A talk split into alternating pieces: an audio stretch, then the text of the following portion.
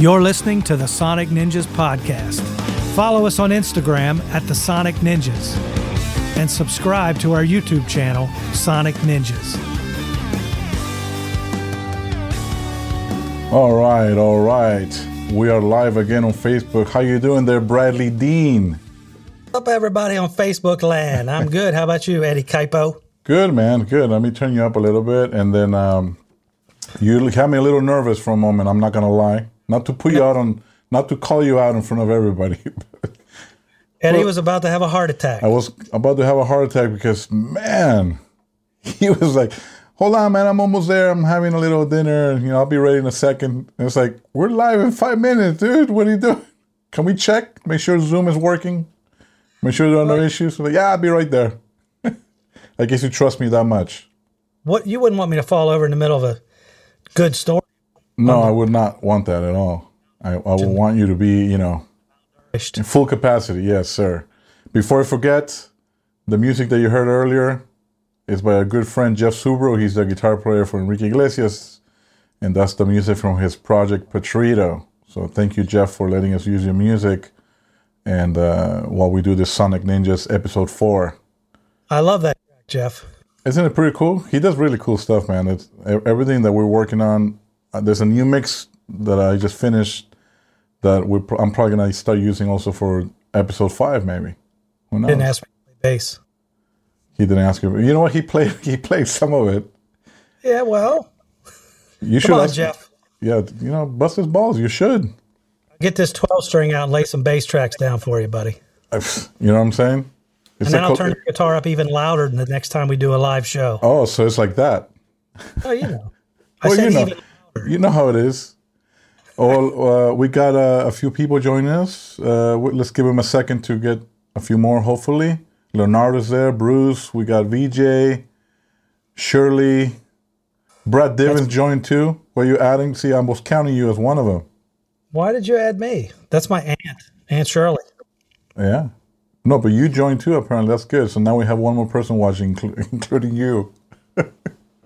so if oh. I join, then we'll have ten. I open up window so I can see the questions. Yeah, I know. Um, that's where we are. So uh, I was watching you earlier. You were doing this uh, Zoom. Uh, I mean, get together or like uh, round yeah, table, if you will, uh, with the some really cool people, mixers, and uh, um, and it was part of an Eventide event or something like that. You want to tell us a little bit about that? Uh, who's also the bass player for uh, Cyndi Lauper. That's when, how I met him. He's oh, right one on. that orchestrated the thing and asked me if I would do it. And of course, it's you know all about in the box mixing. And of course, all the guys that I'm on the Zoom call with are all you know hotshot record mixers, and here I am, front of house guy you know, I mixed a few things, but it was yeah. still cool to do. I was glad that he asked me. Yeah, I was watching. It was pretty cool, man. Everybody, you know, it, it, you know, with what we do is I always like the fact that everybody has their own view on things. You know, we don't all have to agree on everything, but we all have a a, a different way of accomplishing things. Everybody was sharing what they use on mix bus and uh, on on one their mixes and how do they approach mixing things or how uh, what do they ask their clients when to send them the files? You know, uh, what yeah. the protocol was for each of them, including yourself, and you know when you receive a file before you mix it. All those things that come in play that are very important, I think, with what we do. You know, to save us time and to also uh, uh make us focus more on mixing instead of just fixing things, organizing tracks, and you know. Exactly spend the time mixing the tracks. Yeah, and on you know focusing on the music. Uh, one thing that you guys brought up that was really cool and that you know I'm a you know fan of is is templates. You know, mm-hmm. I think that's really cool, very useful for everybody. Uh, very. You encouraged only, me to make a template. I did, and and I know you you have one now, and and and I think and it always evolves because we always keep trying different things, right? We alter yep. our templates uh, exactly. I just think it's pretty cool because it allows us to save time. And one one of the guys, I don't know if it was uh, um, JJ, right, or or uh, who who said it's like having an assistant but mm-hmm. in the computer because now you don't have to wait for everything to be set. You just have your template, You just go and you start. You just assign drums to your drum bus, bass to your bass bus, and then all of a sudden everything starts becoming yeah. a mix. You know. And you're like ninety percent of the way there. Yeah, I mean, a lot of times, uh, you know, that's what I do. I mean, I'm, I've been able lately, at least in the last few years, to make songs fairly quickly and still keep my clients happy and and uh, uh, you know it, it's just another way of doing it. I used to be the kind of guy who would know I have to start from scratch every song, and I I grew out of that pretty quickly because there's no need to, you know. Right. we spent enough times in clubs starting from scratch. Yeah. I think that every day. Oh, remember those days though? I remember those days. I remember them well. And you know what? When I look back on it, it's it's kind of how you really hone your chops doing that. Walk into a venue and dial a mix in in what you know just a few minutes an hour, and then the band yeah. gets on stage and does a sound check and yeah and then you're eyeballing it too a lot of times we just eyeball it because there's no time to do anything yeah no virtual sound check no one day you're on a midas the next day you're on an ssl the next day you're on a soundcraft it's like oh what do i got today okay cool line them up and let's go at it yeah but I, you know there's some there was something about that that i think prepared us very well for to get to the point that we are now. I think I I, I don't take any of that as as uh, something that was not beneficial. I think it was beneficial all the way. You know. Yeah. I just heard a beep. Was that you? It was me. I'm, I do not know why that is because I thought I turned it off. But you know, I'm not very smart when it comes to these things. Neither am I. I gotta oh, well. say, all this for all those companies that do this, you know, streaming and you know voice uh, you know chats and video chat all this stuff man we can mix and we can do shows and, and, and take care of like thousands of people and all this all this demanding artists and then we can barely get zoom up and running it's, it, blows my mind sometimes that you know yep. i would i consider myself someone who's fairly qualified to troubleshoot things and when i put my mind to you know to something as I'm going to do it. But man, something as simple as Zoom almost made me quit. and then Zoom, and then you got OBS, and you got, you know, I'm learning a little bit of graphic, like whatever. You know, it's like it's just to do anything. It's so more more complicated than what we do seems like. Yeah, everything went from live to streaming. Yeah, matter of days. And, and I know it's been done before. It's just maybe we're more aware of it because now we have to do it, or we we want to do this to to share things with people and everything. But man, I, I wish there was a platform that was more like specialized for for that. That the audio is high quality audio, and that video is easy. That it recognizes your camera, and that you do an upgrade and it doesn't stop recognizing your camera. Like things like that. Like I was like Brad was saying earlier, I was about to have a heart attack. We're about to go live, and now Zoom wasn't recognizing my camera because they forced you to do an upgrade, and I'm like freaking out, trying to get it up and running for you guys. But anyway, let's just say a couple hellos. Oh wow, my mom joined. Mom, you're gonna be bored. I'm gonna warn you now, but I love you for joining. Thank you. Uh, we got Dan and Christian Hogan. Travis Shirley joined too.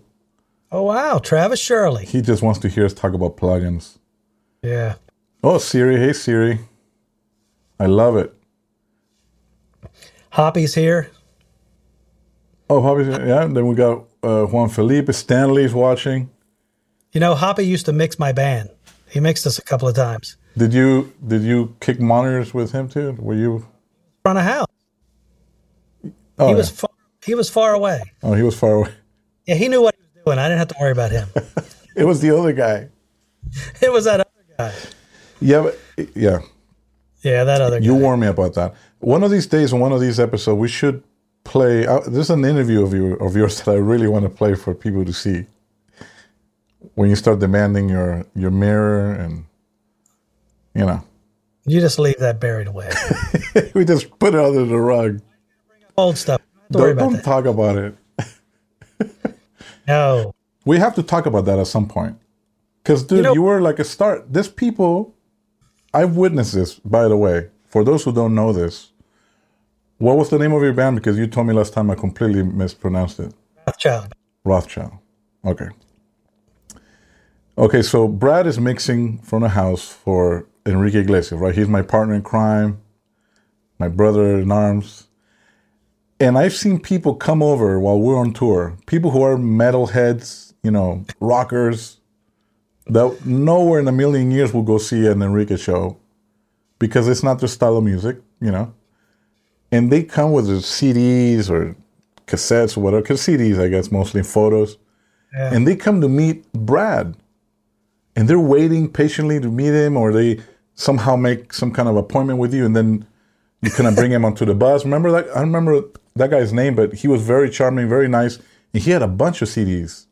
He did, and we sat there for like what an hour, and I think you recorded the whole thing. I, you know what? I, I hope I passed on those videos because that was on my other phone. But yeah, I think I it was in Texas somewhere. Yeah, and you were signing. He brought like a bunch of stuff, and you were signing things, and he was, was very excited. He knew a bunch of your concerts, right? That he went to. Yeah. Do you remember his name? I, I think hope. his name is Matt. Matt? I yeah, I think his name is Matt. Yeah, it was a cool thing. I, I got to say, I was uh, very uh, impressed and very proud to see that because I didn't know I didn't know your band at the time because I guess when that was happening, I would, probably wasn't around. I was in, in Peru, not in the U.S., or maybe not even born was going to say you might have been in diapers. Maybe you're not that old. That's okay. It's okay, right? I don't know why it. your microphone keeps cutting out, and I know it's not you. I don't, I don't know, know, if I'm doing something here, but I don't think I'm doing anything. Everything seems normal here, but one of those things that happens over the interwebs. Yeah, I don't know what it is, but have you still been been uh, recording? I know you were recording saxophone for a for a band last week or something like that. You still doing that? Yeah, still, still in the midst of it. When when are you will you predict mixing? That's probably still far away, right? A couple months away yet. Oh yeah, that's still cool. got some. Going to lay down some keyboards and some background vocals and some more guitar parts, more sax. So one of the since we're talking now a little bit about we kind of came back to the audio part a little bit. There's something that people have been asking since before, and is uh, how do we approach dealing with vocalists on all areas, right? So I'll start by asking you, you know, as, as we start hopefully getting questions from people watching that, how do you deal with, you know, the, let's let's go with the technical aspect. What's your vocal chain usually? Uh, when you do in front of house? Like, are, are, there different ways that you try depending on the type of vocals? What What's your approach, or what What are you looking for usually, or what do you try to clean up? Well, I think I'm I'm going to start. I always go with a channel strip because I want that all in one thing. I want the compression, the expander, EQ, high and low pass, all in one strip. And then I'm generally going to use some sort of dynamic EQ after that just to clean up, you know, based on, you know, proximity effect. Just to take care of any, you know, they get on the mic, they're off the mic, they're waving the mic around, they stick it in the monitors, whatever's going on, that dynamic is going to take care of that. And then I'm just going to follow it up with some sort of compression, which is usually either 1176 or an LA2A. Uh-huh. And that's kind of where I'm going to start every time. It's prop, it's likely going to be an SSL channel strip, and then this uh, what is it, Sonnox dynamic EQ, and then either 1176 or LA2A. And that's generally going to take me where I need to be. If I have the luxury of putting a tape uh, plug before that, then I'll go that way. If there's a lot of ambient noise going on, maybe I'll you know use the PSE to try and clean it up. I've had luck using the expander portion of the channel strip to do the same sort of thing. And then, of course, just ride to VCA. Yeah, because at that point, we're not trying to completely mute it because that will just create really ugly noises and switching noises, like on and off. And, and exactly. we will never be able to get rid of the audience noise, anyways. Yep. So and what's and, and what's your so you said what channel strip were you using? I, I'm showing a picture right now. So if you want to elaborate on the channel strips and I think it's Universal Audio. There it is. the SSL channel, right? SSL 4K. Yep. And then I mean on these, I think this is yeah, that's Enrique's strip. And it's also Vila from him. When I worked with them, I used the same strip with him, and then Shirley from Garbage. Same thing with her. and uh, yeah, the tape machine as well. I like the tape machine in the beginning, the A800, just to give it a little bit of saturation and a little bit of crunch. Put that old school vibe in there with the tape machine. Yeah, I like that, and it doesn't. It actually does it soften the transients a little bit. I would assume that it does, depending on the setting that you have it, right? Takes a digital out of analog and makes it more analog. Yeah. You know, takes the digital out of it. Plus, I like to watch the wheels spin. I should have I should have put a video instead of a uh, instead of Right. the actual photo, but uh, uh, yeah, I mean those those are great plugins. I know I use the the, the tape machine one, the Studer, uh, in the studio a bit, and then of course the eleven seventy the the blue eleven seventy six. Yeah. Uh, the SSL channel strips is a must must have, of course. You know, um, Do you have pictures of yours? What's your go-to? oh mine. Let's see. Well, Let's see what mine mine is. and why is my mic cutting out? I don't know. It's funny because we got two engineers and we can't figure that out. Now, the funny thing is, when I did the thing earlier on Zoom, it was It fine. didn't. Yeah. I wonder if it's something in the settings that I have on my Zoom account, something, but I've been through all that for so long. It's like, um, all right, let me put my chain up there, I guess, to see um, what we got here. Um, these are not in any particular order. These are just uh, plugins that I like using. Um, of course, the uh, SSL channel strip, um, and this is mostly because it's what I may, what I have live if I'm not traveling with my UAD stuff as well. You know, uh, so SSL channel strip, the A600 is my like my active EQ, sort of like a multi-band compressor in a way, I guess. Um, so these bands that you see here are not uh, on on a fixed um, Q. They're actually only only responding on those frequencies if necessary. For the most part, they remain flat. Anything else was done with the SSL EQ. And then I got a that uh, McDSP de-esser, so McDSP A600 as well. The Omni channel, the Scheps Omni channel, which is pretty awesome. Saturation, EQ, de-essing, um, limiting, um, and you can put those in any order you want. So tha- that's a great, great plugin. You've got some presets on that too. I do have some presets on that one. So if, if you guys own uh, the Waves bundle or anything, where or if you own this plugin in particular, you'll see that you know there's some presets that we have there. Um, then uh, Empirical Labs, that's pretty awesome. It's like a distressor. Um, it just has a very good quality for for compressing vocals and just giving them that grit sound. You know. Maag EQ, I mean that's plugin alliance. It's it's you add that airband is and you're like Man, that is a great EQ. I love that EQ. right. Yes, the air airband is fantastic. And I like I like that air sound. I, I don't you know maybe for some people might be too bright, but I I like giving that to because I can get away with it since I'm not using wedges. So I like giving that sound to. um to the artists in their in ears or to band members, if, if something needs to have that air, or when the background singers are going to sing and they're going to breathe into I kind of want them to have that feeling of, of like almost like a studio mic.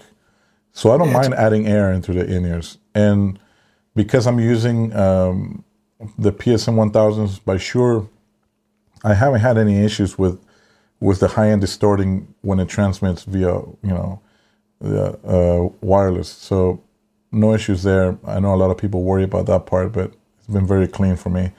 Uh, and then the last one that I use is the DPR42, which is uh, an emulation of the BSS compressor that also has a built-in de-esser and a limiter at the end of it. So it's it's a uh, you know that those are the ones that I play around with. Those are the ones that I use for the most part. Um, and yeah, man, I mean, we just there's so many other tools as well, and and and every now and then when I'm assuming just like I do, you test some some out and try different things and combine them in different ways, and depending on which vocal you're doing too. If it's a hard rock vocal, we might do something different. If it's like a pop vocal or it's a you know someone who does ballads, right? I mean, what's your is there anything that you would do drastic if it was more of a rock drummer? Or you kind of a, your approach is the same, or rock singer, I mean, or, or would you approach it the same? No, I think I think my approach is going to be very similar because I'm a creature of habit and and I like to keep things simple. And I'm, you know, it comes from the analog days when you know, like we were talking earlier, we walk into a venue and you had a, you know, a, whatever a Midas XL4 or a Heritage 3000 or a Yamaha 4K, and it's like, okay, what do I have to work with? And it's, you know, to me, it was just EQ and compression.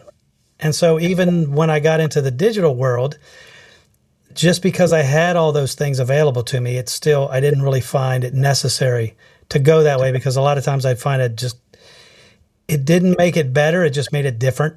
And it wasn't really what I was looking to do. And plus, when you're dealing with a live vocalist, that's, you know, as predictable as they can be sometimes, there's times when they can be completely unpredictable and you don't know if they're going to sing or smoke or drink or stick their microphone in the wedge. Yeah.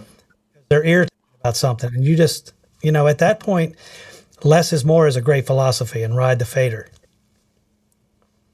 Yeah, we got to keep an eye on him. I mean, that we talked about this before on, on, on I guess on the last episode of uh, that whole set it and forget it thing doesn't jive with us either. So it's like we gotta we have to ride that fader. Yes, we have compressors. Yes, we have all these tools and stuff and multi, you know multi-band uh, uh, compression and everything. But it we still got to watch it. We still got to keep an eye on it and keep our hands on the fader. You know.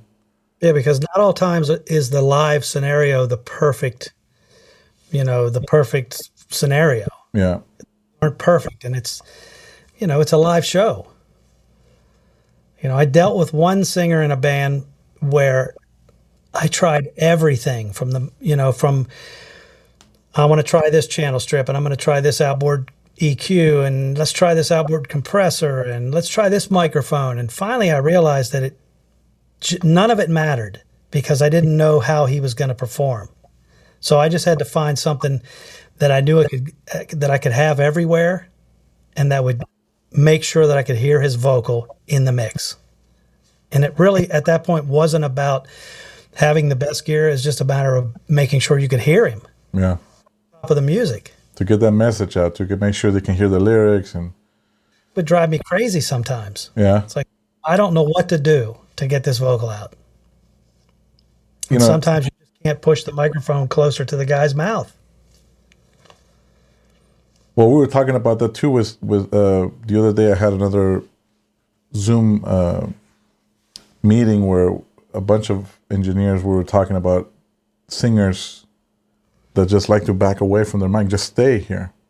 Mm-hmm. And meanwhile, they're asking for more volume. And we're like, well, why don't you just get a little closer, you know? And and part of the conversation a lot was like the the the politics of it, you know, how sensitive the subjects are. Some artists were like, no, this is how I sing. I've been singing like this forever, and I'm not changing it. You know, we pay a lot of money, deal with it. You know, figure it out and and in many ways they're they're right. Like that's for us to figure out how to make that work. That's their style and make it work. Um, uh, I used to work for Julio Iglesias, which is Enrique's dad, and and his microphone is by his waist, like it's literally by his waist, and and and he makes it work. That's his vibe. That's what he does. And I'm not gonna lie, it was very challenging to do it. I was I was doing front of house at the time, but it's for us to figure it out. Uh, all these other singers that they were talking about, well, obviously we're not to mention names, but uh, sometimes they were just saying, you know, they will come up with a suggestion, you know, hey, maybe you should have the microphone a little closer to you, man. And they were like, next. Like, sometimes they don't even bother. They don't even care. They're like, no. Um, so you know that's the challenge, but that's what we're here for. We we learn things, and one of the cool tricks that I remember that you did on your first day with us, which I always like to bring up because it's something that people ignore sometimes when, especially when there's a runway or we have any kind of sensitive mic, which we did at the time. Mm-hmm. Is that low pass thing? You know, a lot of people think, oh well, why would I want to cut all this range of high frequencies? Well, you're not going to use them. You're not going to perceive them, especially with a loud band. And yep. what is that thing that you do that we all love so much? It's low to 10k on the channel strip. And that That's just gets it. rid of that feedback or that very high feedback or potential feedback on the runway. Yeah. I mean, there's time I'll drop it down seven or eight K. Maybe uh, I've gone down as far as low as five or six, depending. Yeah. But in the scheme of things, you, you can still hear top end. Of course, in the context of what the music is, right? Yeah. That's it. You're just not going to hear any screeching feedback, which in the end of the day is what I'm after. No feedback. Yeah. But but you managed to make it sound still like it sounds like a vocal. Like it doesn't sound muffled. It doesn't sound you know. It sounds normal. Yeah. Well, at 10 with a gradual slope like there is on the channel strip, you yeah. still have you're still getting 12k and 14k in that in that mix. Yeah. But it's very tapered off. I I, lo- I love that thing, and I, and I think it works in, in all scenarios too. It, it, I do it every now and then on certain vocals or backing vocals to kind of clean up a little bit of the noise and the air around them, and then I just focus on giving them the air on their vocal instead of just having it all around their mix. Sometimes I can just trim that a little bit and then add it on their vocal just so they can hear themselves clearly. You know.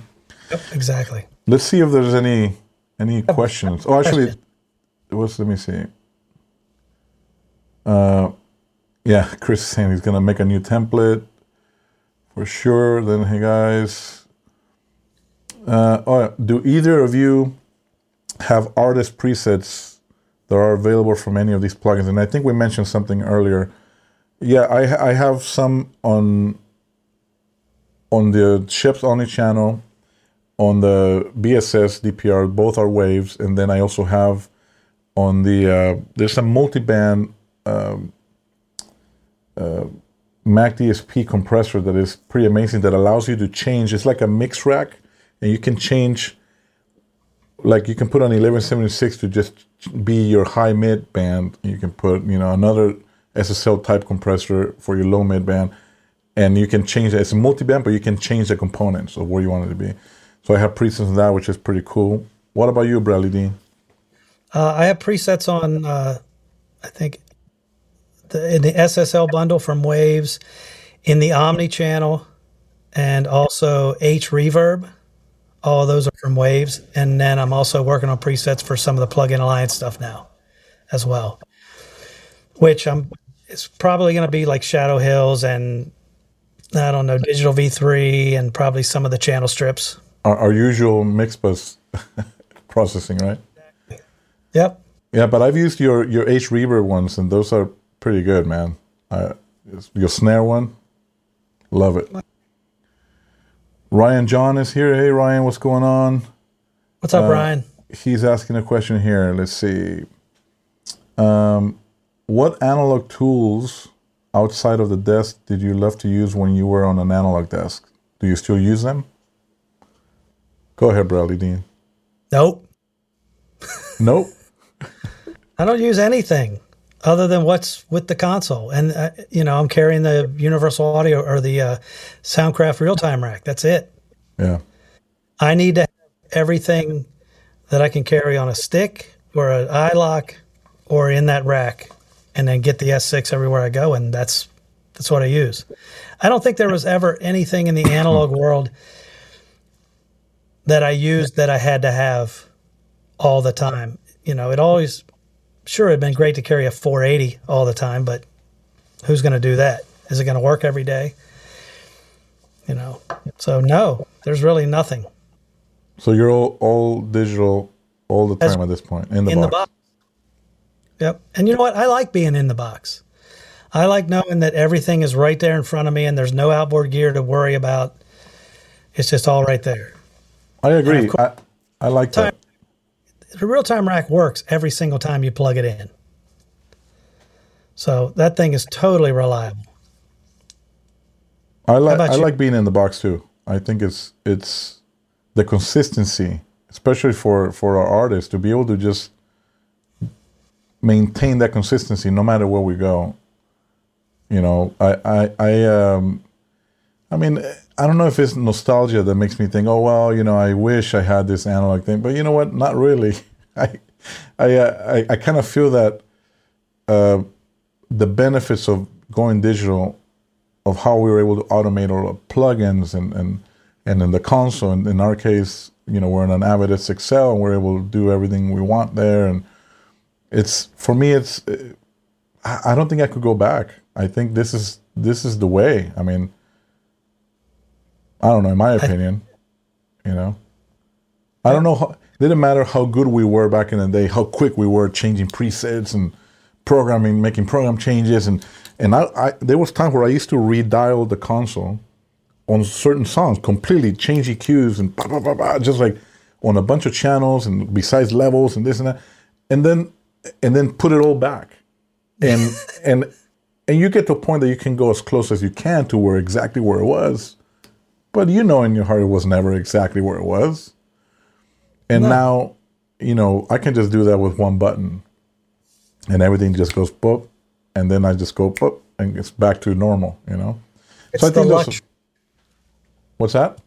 It's the luxury of having everything right there. Yeah. You know. I, I, and and again, we always go back to this. It allows us to focus in the music, you know, and just make sure that we're mixing is right and and the approach and everything. So I think that's pretty cool. Thanks, Ryan, for that question. That's pretty cool. Um, Cesar Sogwe's in the house. Um, what are your favorite plugins when you mix in the studio?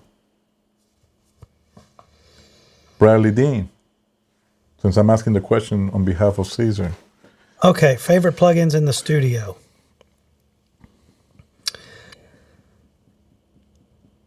Channel strips. I like Plugin Alliance. I like the Focusrite. I like the Lindell 80 series. And I like the SSL stuff. Uh, I like the Slate stuff. I use the what is it? What's the reverb one by Slate? Some of the virtual bus compressors are good. I just picked up the rotary plug-in from Eventide, and I was just experimenting with it earlier today. I put it on yeah. something and listened to it. That thing sounds killer. It emulates a Leslie cabinet. Oh, nice. So I can see me using that on something.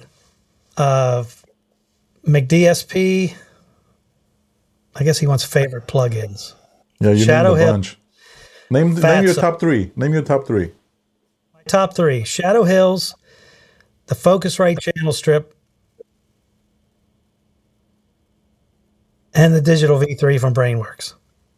Yeah, I mean we're really close. I, yeah, I mean, I, I got more than that, but yeah, I mean, and for me, I'm gonna bore people by answering the same because we're we're very similar, I guess, that way. Because Digital V3 is one of my favorites. Um, I like the 33609, the Neve 33609. I like that as well. Um, uh, you know, all the SSL channel strips. Of course, the Omni channel is pretty awesome. So if I was to say three, I would say Omni channel, the ML4000 by McDSP, uh, and the Shadow Hills plugin alliance. I think those will be my, my top three for sure. Okay, so I have a question for you. Okay. I told you to use the Focusrite on a recent mix you did. Yeah. What what did you use it on, and what did you think? I I put it on all the drums, and this is for another song that I was mixing for Jeff, who was you know the the music you heard at the beginning. Um, I put it on all the drums, and I think I did uh, guitars as well. It, it it just blew my mind. Like you know, normally we get used to certain things and we just have our go to things. And like I said earlier, with our templates, we don't want to waste time sometimes. But, this, well, we've got nothing but time now. So I was like, so I was like, you know, talking to you and we're like, oh, we should try this. I'm trying. You already been using it. I'm like, let me try it out. Of course, like anything else that Plugin Alliance does, it blew my mind. I was like, wow, okay. So I definitely made some changes to my template now, of course, and, and they're included in there as well. So they're it's it's pre- those are, that particular channel strip is pretty good. I've never gotten had an opportunity to work with the actual console, but man, if that's what the plugin sounds like, I can only imagine, you know, because yeah. it sounds really good. It just as soon as you move that knob, it's almost like it just feels right. Even though we're moving it with a mouse, I know, and I know it sounds almost ironic to say it that way, but it kind of felt you can kind of hear it as you're moving it very clearly. You know. Yep. I don't know. It's a gr- I think it's great. Let's see. Uh, Salud de Peru, Jorge Ceballos, that's good. Oris Henry, he said one word, Engelbert. I don't know if you saw that probably already. See that? I, I when I worked with Jerry Harvey, he told me stories about Engelbert. Yeah. And they're very similar to your stories about Julio. Yeah. Yeah. I mean, it's it's they're definitely interesting characters. Um, you know, like I've told you before, I never had bad experiences, but it was they were trial time for sure. There were like some some interesting experiences that we went through, you know, during yeah. that time. But it was an, another experience that I felt I feel prepared me for many other artists to come after that. You know, like any other tough artist, like no, nobody scares me after working there. You know what I mean? Like it's one of those things that it prepares you. You know, just another experience that we we get to have. Yeah. Um, uh, here's a question that could, I guess, could be for both of us uh, from Stanley. Stanley Soares, another great engineer, by the way. Stanley, for those who don't know him and are watching us, Stanley, you know, makes his Juanes. I believe he's done uh, uh Sepultura, uh, Megadeth, Megadeth. Uh, Devin Townsend as well. Yeah, I mean, this guy is awesome. Anyway, uh, what is your approach for quiet singers on the stage? Um, maybe I'll start that one. So that one. Um, for me, a little bit of um, working with them as well, like the singers. Like you got to be able to talk to them and kind of try at least to come to consensus of where you know how loud things should be and versus how loud everything around us should be as well because if it's a singer that seems really quiet and on top of that maybe backs away from the mic then we can't have the band be incredibly loud we have to kind of manage that as well it's not just the singer i think in order for us to help a singer we kind of have to work with everybody as well as from the house like if we had a quiet singer I will probably, if I was working with Brad with a quiet singer, I'll probably discuss it with Brad and say, you know, what can we do? Should we try to maybe run the PA maybe two three to be quieter? And that might give me headroom to make sure he can hear himself and everybody can hear himself and whatever. We, we will find a way to make it still not jeopardize the show quality, keep the singer happy. Um, definitely working with a singer directly makes a big difference. If you have access to that, working with them directly um, you know, it, it just comes down to to also keeping that control in volume. You know, not everything has to be screaming loud. If it's with in ears, it makes it easier. And I usually start with a vocal where the peak will be, where the loudest should be, and then I kind of bring everybody else around it. And then, you know, even though I'm writing the vocal to make sure that they can always be heard, they would always be heard. Uh, then I'm mixing the band around around that singer. You know, yeah. that way you're not fighting it. That way you're not blowing their ears out either. You know, I think that's important to not keep bringing things up. Sometimes it's a matter of what can you turn down to make room for that vocal. You know, because they only tend to, from the inner point of view, from monitor's point of view, they tend to turn themselves up because the vocal might be loud enough, but everything else is just as loud. So in return, they just turn the pack a little more, and now everything's even louder. So sometimes it's a matter of just turning things down, panning things, making sure that middle is just for for the, the lead for the singer. You know, that's from the monitor point of view. You know, how would you deal with it? Maybe for front of house, Brad. For front a friend of mine was trying to tell me to disable the gate on my vocal, but there's no gate on it, so I'm not sure yeah. exactly what's happening here. But I, it's it is it's really difficult to deal with a quiet singer, and I think you pretty much answered it. I mean, you have to first you have to talk with the singer. You have to, you know, instill the confidence in them that you got you got their back. Maybe, you know, try and encourage them to give you a little bit more and you know mix the band around the vocalist like you said i mean it, it comes down i think even getting is rid of all the instrumentation out of the center of the mix you know panning things out of the center so you can just leave room for the main vocal yeah i mean that that's that's the best approach like making room for it make room not trying to pile everything up on it because then you'll you'll lose we'll lose that yeah. battle. You know, and sometimes you can't always have the pristine audio quality of that vocalist that you would like to have because you're trying to make it loud. You have to. You find, might find yourself, you know, doing some unorthodox, you know, EQing. Or I remember one singer I worked with, and he was very, very dynamic. And there were times where he would sing really quiet, and the drummer's just pounding away, and the band's just going. And sometimes I'd put a limiter on his vocal group or his vocal uh, input just to try and push the vocal up more when he was quiet and then do a lot of riding of the fader. Yeah, or I, I used to do uh, with Julio, I used to have, because he doesn't really like compression. Uh, and I guess I'm outing myself now, but I used to have a group that was wide open and another group with just his voice that was completely squashed and and with the output really loud. So when whenever he will get closer, which he will do every now and then, then the main mic, the regular one, the untouched mic, will be at the volume that he wanted it to be because he was controlling his volume. But then the other one was so compressed that it automatically would turn itself down, almost like ducking itself. But then when he will back away, then the the regular group will just fade away automatically because he's far from the mic and the other one will just kick in and you can hear him even when the mic was far away.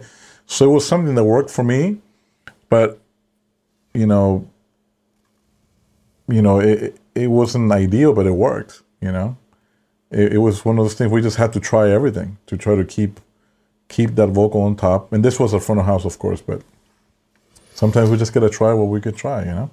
Yeah, sometimes you do unorthodox things. Yeah. Just to make the vocal get heard and see who else. Uh, is there anything you, you're reading there that's catching your attention there, Bradley Dean? Ah, uh, this is, there's a pretty big question here from Dan Kenny. Yeah. Just calibrate my room, had a big bump from 50 to 150 and a huge dip at 250 to 300. Do you guys have the ears to hear that naturally when in a new environment, or do you use something to feel out the room? Or does it not matter live because you are hearing what you are hearing in the same environment? No need for it to translate to another environment.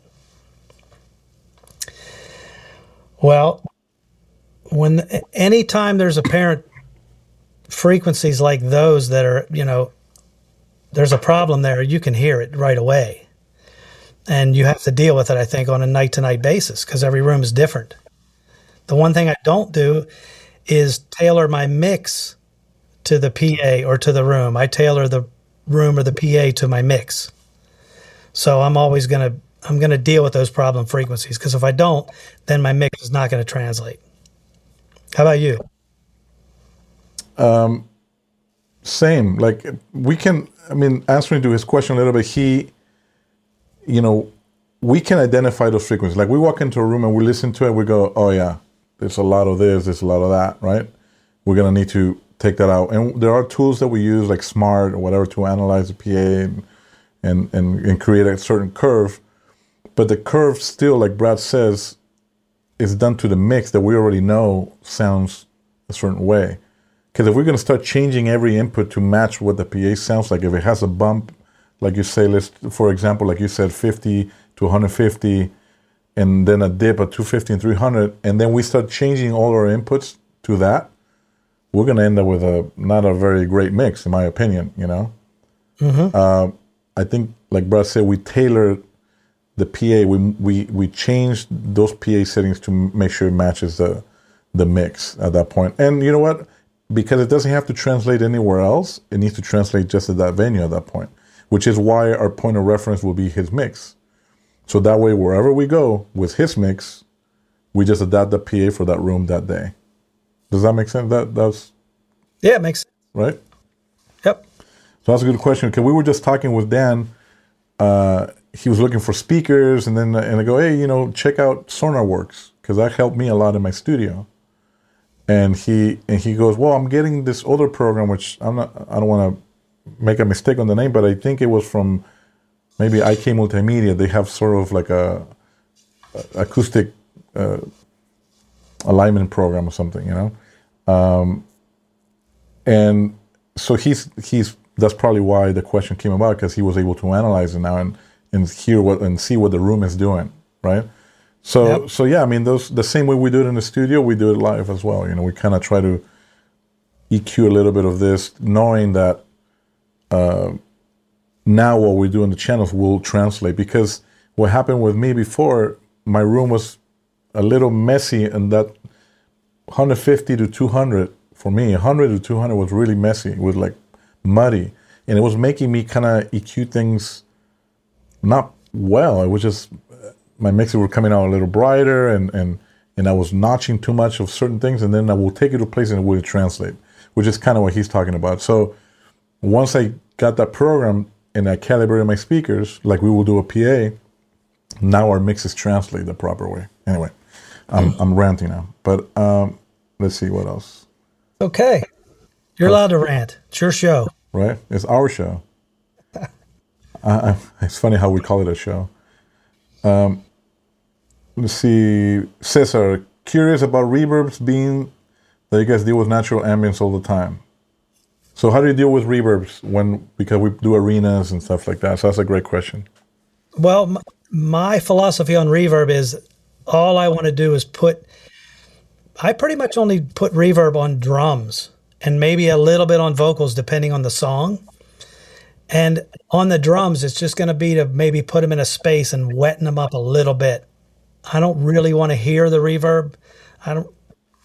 I kind of like because, like you say, we're in a. You know, some rooms are more lively than others, but I have a setting, and it's actually H reverb. I think it's snare two is the one I, I use all the time, and it's just just puts a little bit of wetness on the drums. It's not anything too crazy. I don't think I've ever been in a room where I've really turned the drum reverb off. I might have turned the vocal reverb off because, you know, the vocals are just carrying away. But I'm more of a, you know, I like delay and a little bit of harmonizer and a tiniest bit of reverb on certain things. Like when Enrique's singing the ballads is when I'll favor some reverb. But you do tailor it to the the venue. Yeah, same same on monitors. I'm I'm, you know, yeah, the room comes in play a little bit, but I can, as I mentioned before, I can get away with a little more because they're all in wearing headphones or in ears. I personally like to, you know, I usually have two two different reverbs on the drums. You know, one for snare, one for the toms, um, and that changes also the length of those changes. If it's a ballad, then I make them a little longer and shorter, whatever, depending on what the song is. If it's a fast tempo, shorten them. But um, I, I try because they're wearing in ears and because they're all plugged up. I try to give them a sense of space, so what they're what they're hearing kind of reflects what they're seeing. Because if if they're in an arena and they're completely everything's just bone dry, to me because I've I've had I've been able to be on stage as well. It would be boring. It would just be, and it wouldn't make sense because you you you see this big space and everything sounds dry. Yeah, it just doesn't make sense. So now I don't have to go to the extreme because maybe for some musicians they find it distracting or or they don't care or they want to hear really dry in order to or drier in order to just kind of follow the beat or whatever. And that's a preference. Uh, at that point, you know as a modern engineer, I got to do whatever they want and whatever they need. But in general, for the people who want a full mix, I usually try to tailor it in a way where they get a sense of space. Even if the reverb is not there for them to hear it, at least it creates a certain uh, dimension, some kind of space in their in ears. You know, that's that's how I try to approach it, at least from the monitor's point of view. You know, the, either to create a, a, space for them, or if it's an actual effect where you want it to sound like a nice big reverb, that's different because now it's part of the the song. But otherwise, I just use it to create a certain space, so nothing's just dry. And there's there's times where they go, a drummer could come in or or a singer come in and say, "Oh, this sounds like there's a lot of reverb," and and because of the way we're, we're running things, you know, pre-fader and sometimes or or or how we're feeding the the reverbs, then you know I usually tell them just wait till you're in context, just wait till everybody's playing and tell me if you still feel that it's a lot of reverb, and and ninety nine point nine times they say you were right, leave it the way it is. Um, so most of the changes that I make are always thinking in context, never just with that instrument by itself. So that's as far as reverbs go. Let's see. VJ was asking which Focusrite. It's the channel strip, right? Right. Plug-in Alliance. Yeah, it's by Brainworx. Brainworx. Brian actually answered. It's BX Console Focusrite SC. Yes, that's the one. Yep. Um, what else? I have a few more questions here. Yeah, go for it. So Ryan O'John with another question here. Once your system is set up for you, how deep do you how deep do you get into tailoring the PA to your taste? Is there something you trend to find fits your taste and mixes best? Uh, yeah, I do tailor the PA for my taste uh, because I if I, if I tailor the PA that when I listen to my reference music, which happens to be Pink Floyd, I know what those songs sound like, and when when the PA represents the that song sonically, then I know that I'm going to spin up my mix, and it's going to be right there. So, yeah, I always tailor the PA to my personal taste. And with Pink Floyd. And with Pink Floyd. Yeah. Well, I mean, yeah, it's which we I talked think, about a lot on the last yeah, the, episode. It has to sound it, it has to be pleasing to my ear. You know, I I've had systems be tuned where you know, okay, it's tuned and it's right, but when I listen to it it doesn't sound right to me. So I, you know, I tend to do things to try and, you know, smooth it out and make it to where I like the way it sounds because, you know, I'm the one that's going to mix on it. Here's here's another one from Ray Pullen. Um, I guess this applies to monitors. So, um, how many live wedges, in-ear mixes, and what's on the drum mix console plugins? Is there a live uh, live and IEM mix on the drums? Okay. Um, as far as in-ear mixes, um, running 24, and that includes band members, production, everybody, you know, stage managers, techs, and everything. You get paid by the mix, right? Yeah, per fader, uh, per snapshot. Um, and on the drum mix, no, we basically have no wedges, no side fills. At least with Enrique, no wedges, no side fills. Um, the drummer has a, a, thumper that is the is it Dave Porter maybe is that the brand? Um, no, Porter and uh-huh. Porter Davies, I think. Porter Davies, right? Yeah, I had it backward. Okay, so Porter Davies. Uh, it's the the green ones. Those are great, and so he just has a thumper. Um, every now and then, if for some reason we can't find one, but we normally travel with one, but for some reason the gear didn't make it or something, I just give him a double 18 or something. But most of the time, no speakers, just the, the thumper and his mix. And his mix has as far as plugins, I believe you're asking uh, mostly console, and then whatever the plugins are that I already have on the uh, on the kit, which are probably SSL channel strips. Um, on my on my main mix on any, everybody's in ears is usually you know Shadow Hills, uh, Fatso digital V3, and I finish it with an ML4000. Uh, on some mixes, I have the the CLA mix down, um, and and the digital V3 and the ML4000. Um, so that just kind of gives it that sort of, you know, mastered uh, kind of mix sound, you know, if you will. You know, try to kind of keep everything in check and glued together, more of a mix instead of things just poking poking through. Uh, Raul, what's going on? Raul Otto Otto Arias, production manager for J Balvin's here as well. What's going on? Um, Chris Holland, Drew Cagney. Man, we got a lot of people that came and visit us this see. We do. Um, Hoppy has a question. Yeah, go for it. So, do I prefer to mix from dead center or off axis? Uh, go for it. I off axis every time because the last place I want to be is where the subs are summing up.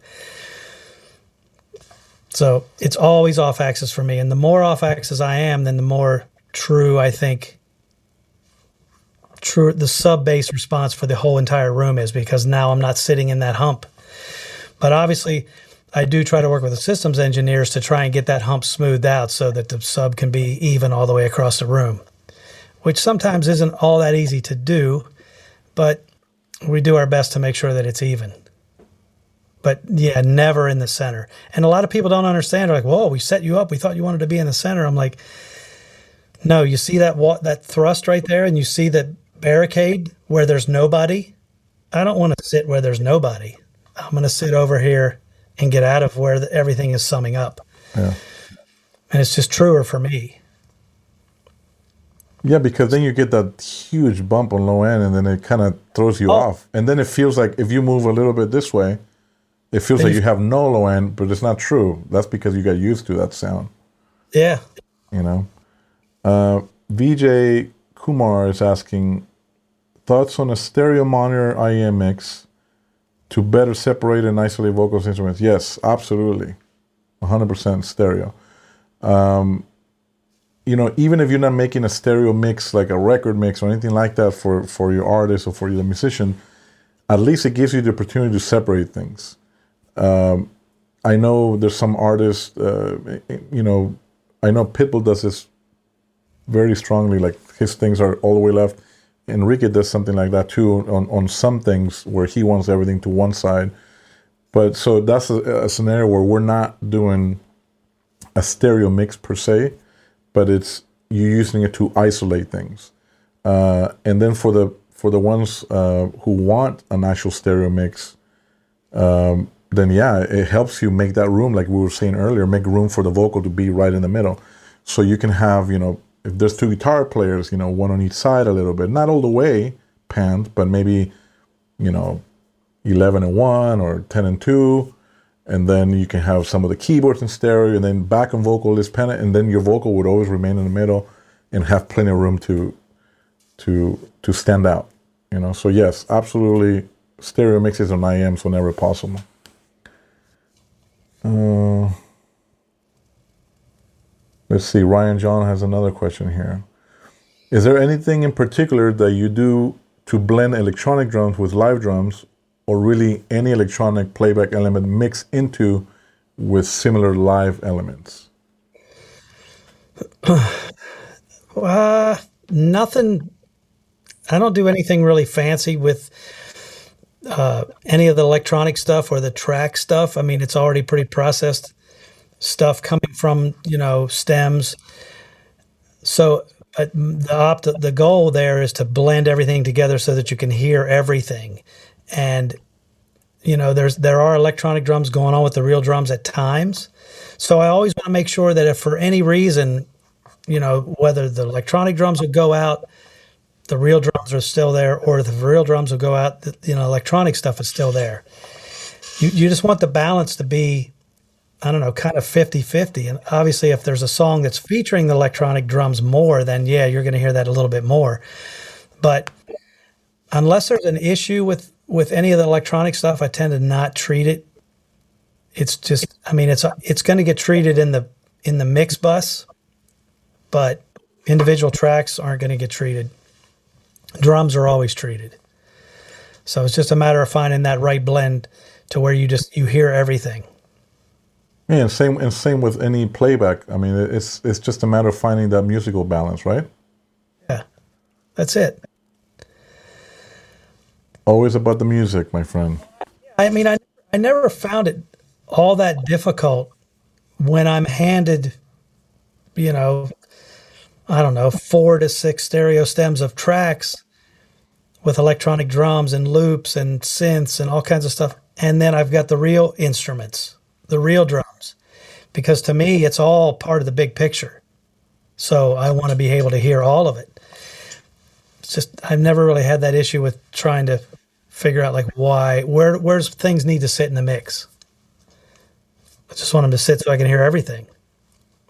Yeah, and that's something that that um, uh, monitors, at least for our approach or my approach when I'm doing monitors, is is, is the same. I, again, music and just try to mix it where, where you know, I don't want the monitor mix for someone in the in-ears to sound like a monitor mix. I kind of want it to sound like a mix, you know, because our when we used to do monitors before, when it was wedges and things, you know, it was like, you know, if uh, there was a guitar player on stage right, his wedges, and he just wanted kick, snare, his guitar, and his vocal, because he was kind of hearing everything else from everywhere else. So that's all they needed to kind of to function. But if you know now that we have you know for the last many years now in-ears, and and and artists and musicians are being more in tune with with what they want because they spend a lot of time in the studio, then then I think it's it's good to give them that that sound and that um, blend, more of a musical blend. So if there's live track, if there's tracks and then live instruments, you know, you don't want to just hear the track and just you just kind of want to have a blend of everything. Now again, uh, you know, uh, from the house, you find the blend and, and you're working with that blend and you're doing what you do. Uh, monitors, I've had cases where first time I'm working with a certain band or artist or whatever, and then I have everybody dialed or pre-dialed, and the drummer shows up and and and the tech before that saying, "Oh my God, this guy's gonna be so happy. His mix sounds so good," and then the drummer shows up and goes, "Take everything out. Just leave the click track, the click track, and and the lead vocal." I'm like, "Yeah, but how do you? What about just leave the click track?" And, uh, and you you know we spent all this time dialing it up, fine tuning it, and it didn't matter because what they wanted was just click and the lead vocal. So at that point, we have to serve them. You know, we're we're we have to make sure that we give them what they want for them to perform. You know, at that point, it's not a matter of a blend there anymore. It's they just need to hear what they need to hear. So. Yep. Um, all right, so that's it for question for now. But uh, um, so le, le, there was one thing uh, I, I know we we cover a little bit of effects um, as far as reverbs and things, and I know you mentioned delays. What's your usual go-to delay? Not necessarily a brand necessarily, but more like the type of delay. Do you do ping pongs, mono, stereo? What's your cup of tea? I like a stereo delay, and I'm generally going to go with the quarter notes or half notes you know, depending on what's going on in the song, what kind of tail is happening. Uh, that's yeah, and maybe I'll high pass it a little bit. You know, sometimes I'll, you know, put a bit of, you know, harmonizer on the delay or distortion or just something to mix it up a little bit every now and then. Yeah, to change the character a little bit of it, like to, so it's not so plain, right? Sometimes you can filter the, the delay really hard filter it so it's you know a telephone effect kind of thing with the with the delay. I mean, my I, I only need four effects to do a show: uh, two reverbs, a delay, and a harmonizer. That's it.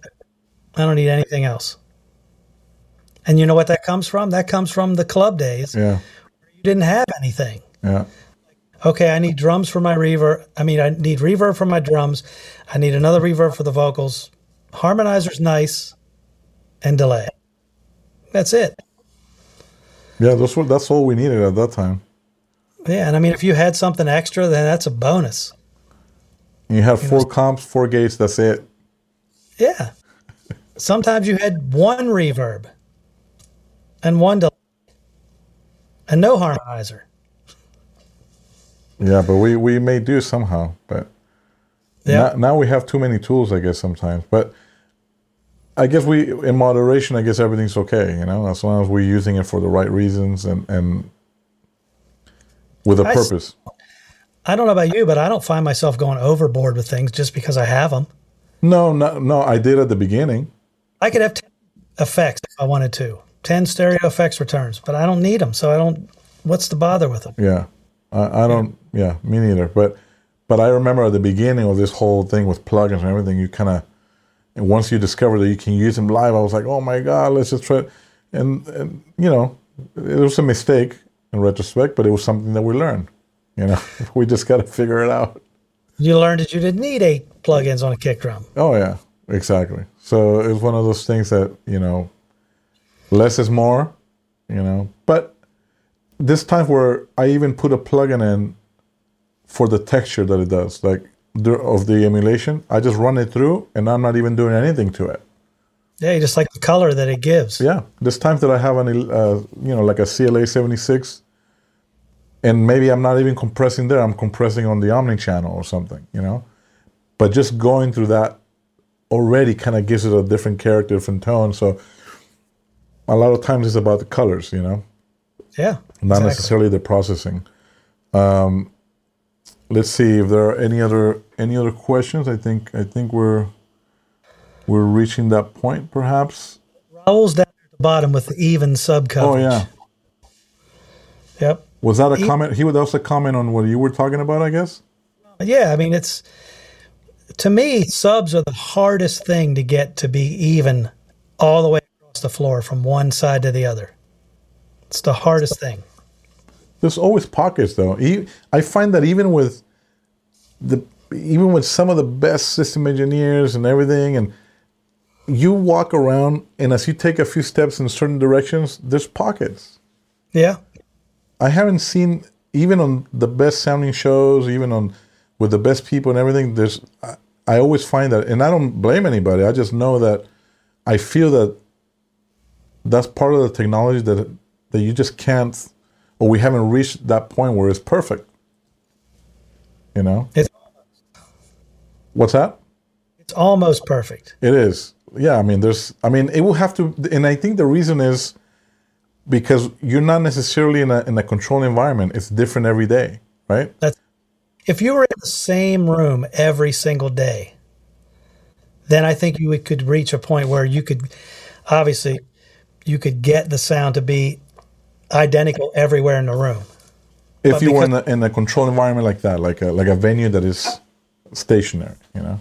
But when you load in at 8 a.m. and by and you have to have a sound check by three, and doors are at six, and shows at 7:30 or 8, Yeah, you know, you make the best of it, do the best you can, and that's what you that's where you go. yeah. I mean, that that's one thing that is kind of cool when you do some of these uh, residencies and things like that, and like in Vegas where they have a set, you know, PA and, and the stage, everything, and that's always there. You know, there's something to say about that. It kind of you know makes it a little easier. You know. Yep. you know, it comes with other challenges, but for the most part, that consistency is there. You know, so that's kind of cool. You know, something something to consider for for um, for us. Maybe one that we'll do a That's residency. something Raul. What's that? That's something for Raul. Yeah, yeah, yeah, yeah. Raul's Uh, one of the finest systems systems techs that I've ever worked with. We should take him with us wherever we go. He dials that JBL rig in, man. Oh, so nice. Durango, remember Durango? Hell yeah! Big VTX 25.2 rig. Man, that pretty- VTX stuff sounds really good. Yeah. It, it was definitely a, a game changer from from some of the stuff from prior releases that it was like once that came out I was like whoa you know Yep. you know And wait, out, wait, wait till you hear A12. That's a whole nother level. is that what we're using next Brad Yes, when we go out on in 2025, that's what we use right? That's what we'll use. A12. I'm gonna look like you I'm gonna have like all I'm like, everything's I- growing, man. You know what? I was gonna trim it, but now I think I might just let it go until we do a show. I'm rebelling because I waited over a month to get my my hair clippers, and they finally showed up, and they've been sitting there for two, three weeks now, and I'm like, man. I'm not cutting it. But that's why I'm wearing a hat though, because if I let it out, it's like woof. So none of that. But anyway, we're getting to to the end of this, Bradley Dean. I think we have some great ques- questions, I think we did. I like the questions. great participation. You know, when people ask questions, it takes the pressure off of us to come up with topics to talk about. That's true. So Especially when you you know we're five minutes out and you're still having dinner and you're like, come on, dude, everything's gonna be okay. I know. And then look at it. My mic cuts out. And then your mic cuts out. I was like, oh, we have two engineers, and one of the mics is cutting out. It's okay. But I don't know who to blame for that. I don't know if the internet's or Zoom or whatever. We'll figure it out. We'll figure out this streaming thing someday. I promise you. Yeah, and you know what? Maybe we should put this out there that, you know, we have the Sonic Ninjas Facebook thing. People can always leave comments as to what topics they would like us to cover. That's true. You know, give us some Instagram- ideas of things you'd like us to talk about that we haven't talked about.